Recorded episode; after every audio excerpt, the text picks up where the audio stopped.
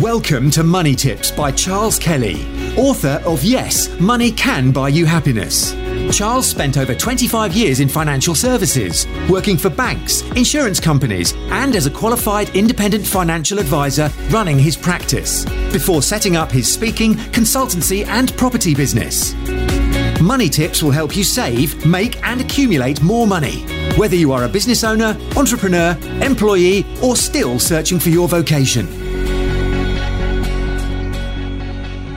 This week, there have been new warnings that there is a housing market slowdown on the way in the next year.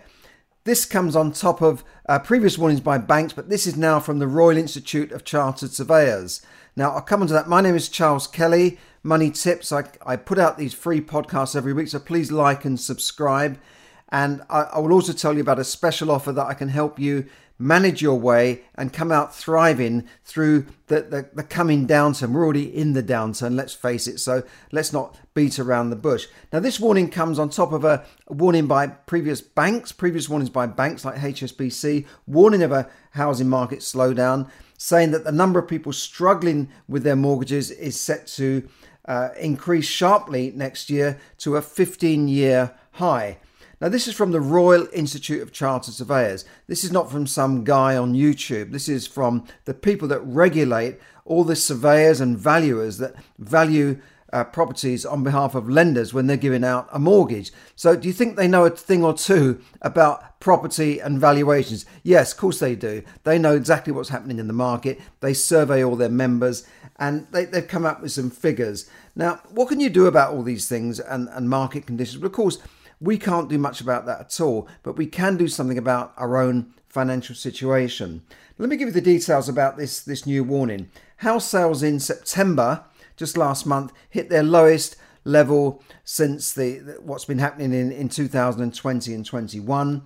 Rising mortgage rates will will drive the house house uh, prices down next year, say the RICS. Now that's unusual that a body representing estate agents and, and valuers and, and the market, you know, actually come out and predict these things. Normally they're very reserved about actually issuing warnings like this.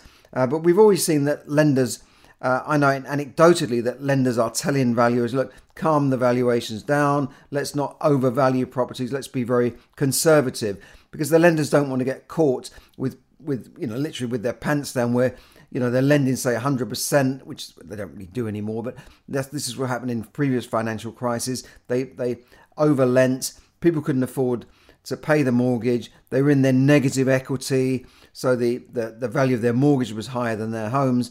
And some people, I think rather unwisely, just sort of handed the keys back to the lenders, and, and lenders obviously uh, lost money in that case. Uh, so they don't want to get caught in that position again.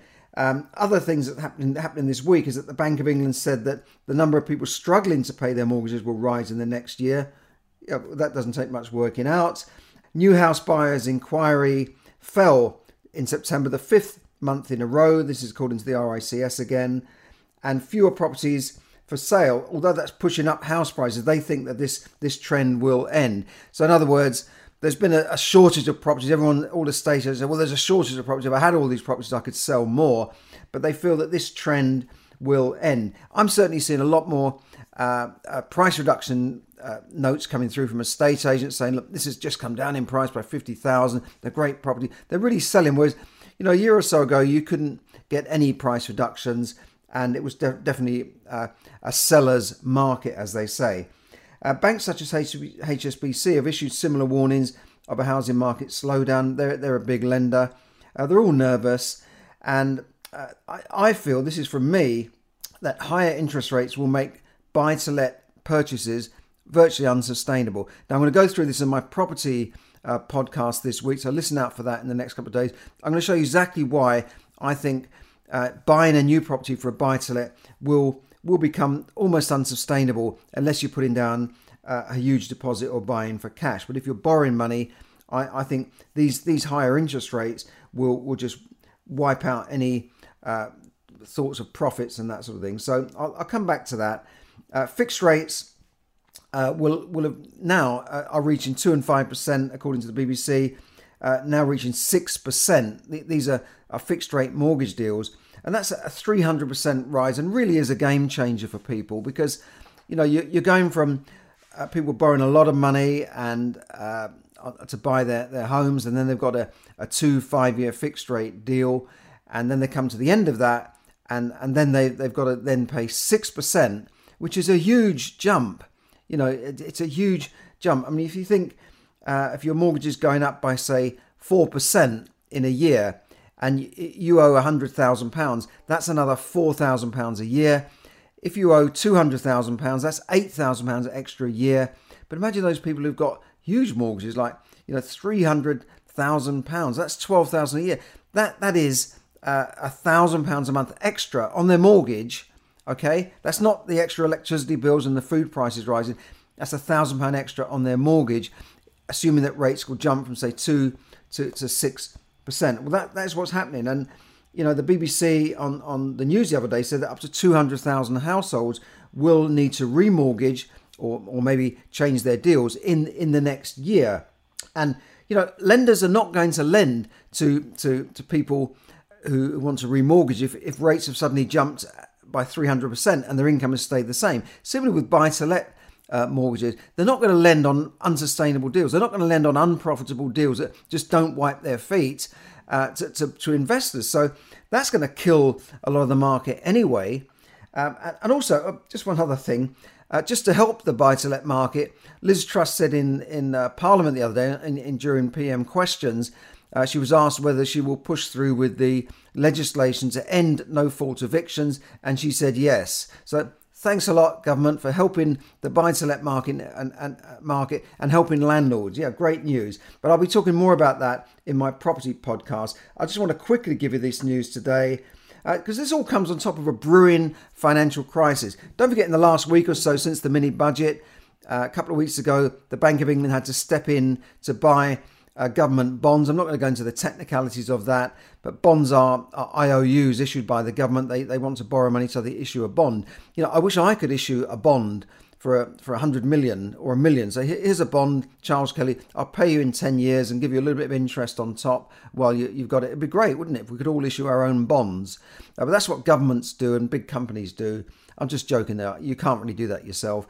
But these bonds um, were, were, mostly held by pension funds, and the Bank of England had to bail them out because they they uh, issued futures on these bonds and couldn't meet these margin calls. The Bank of England had to bail them out, and again this week they're also buying more bonds. They've they've uh, stepped up their bond buying, basically money printing to buy government bonds. Let's face it, it's quantitative easing again, and they're, they're doing that more of that this week.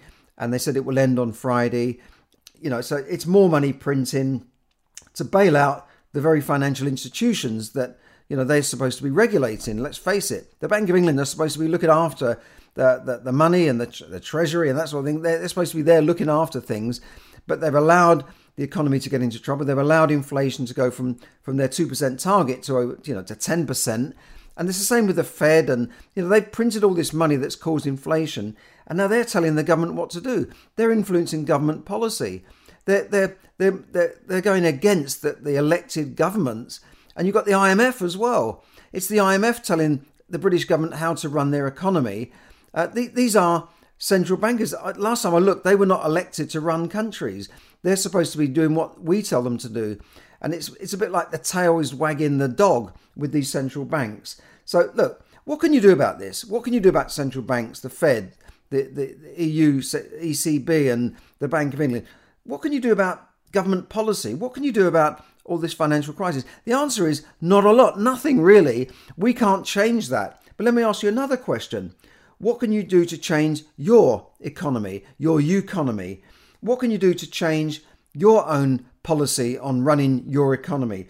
What can you do about how you manage your money and how you earn more money, how you generate more income? And the answer is everything. You can do so much yourself to change your situation that you can't change the bigger, wider economy out there, but you can change your own economy. So I've launched a new uh, brand which is called Financial Education for Financial Freedom. I want you to click on that link to subscribe to that. And what I'll be doing is sending you offers and special offers and, and course details, not just from me, but from other uh, leading people that I've selected, and I, I, I've basically uh, said the, these will be good for my clients. And, and, and I've vetted them and gone through their, their process and said, look, I think this will be useful to my audience, to my clients, and, and I'll be putting those in front of you. If you, if you subscribe, and you'll, you'll then get my email updates on what you can do to thrive and, and survive, not only survive, but thrive in this coming downturn. Because a lot of people are going to be in trouble. And, you know, I, I do offer courses on how to manage your money, but I realize people also need to, to make more money. And that's why I've started this new brand, Financial Education for Financial Freedom, because I think we can all get there. And my 25 years as a financial advisor made me realize that whether you're in good times or bad times, a lot of people still struggle. A lot of people still mismanage their money. A lot of people go bankrupt as well, even though they're earning lots of money because they don't know how to manage their money. So this is now on top of this, those people are going to be in a worse position because of the financial crisis. So I'll leave it there, guys. Uh, do subscribe uh, to, to, the link there down below, and I will see you again this weekend for the property uh, forecast. Well, I'll be showing you why I think buy to let mortgages and buy to let purchases are, are going to become unsustainable with these high interest rates. Thanks a lot for listening. Bye for now. This is Charles Kelly. Bye for now. Thank you for listening to Money Tips.